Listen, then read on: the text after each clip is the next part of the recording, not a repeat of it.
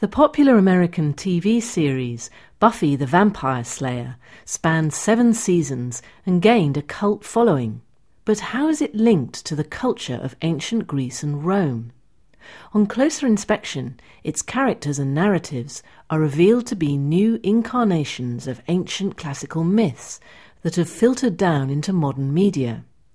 This album explores one episode, I Was Made to Love You, in which Warren creates an artificial, perfect girlfriend, just as Pygmalion sculpts an ivory statue to be his partner in Ovid's Metamorphoses. Many interesting parallels demonstrate the way in which universal human anxieties about gender identity, femininity, control, and sexuality are continuously being re examined through myth. This material forms part of the Open University course A330 Myth in the Greek and Roman Worlds. From the Open University. For more information, go to www.open.ac.uk forward slash use.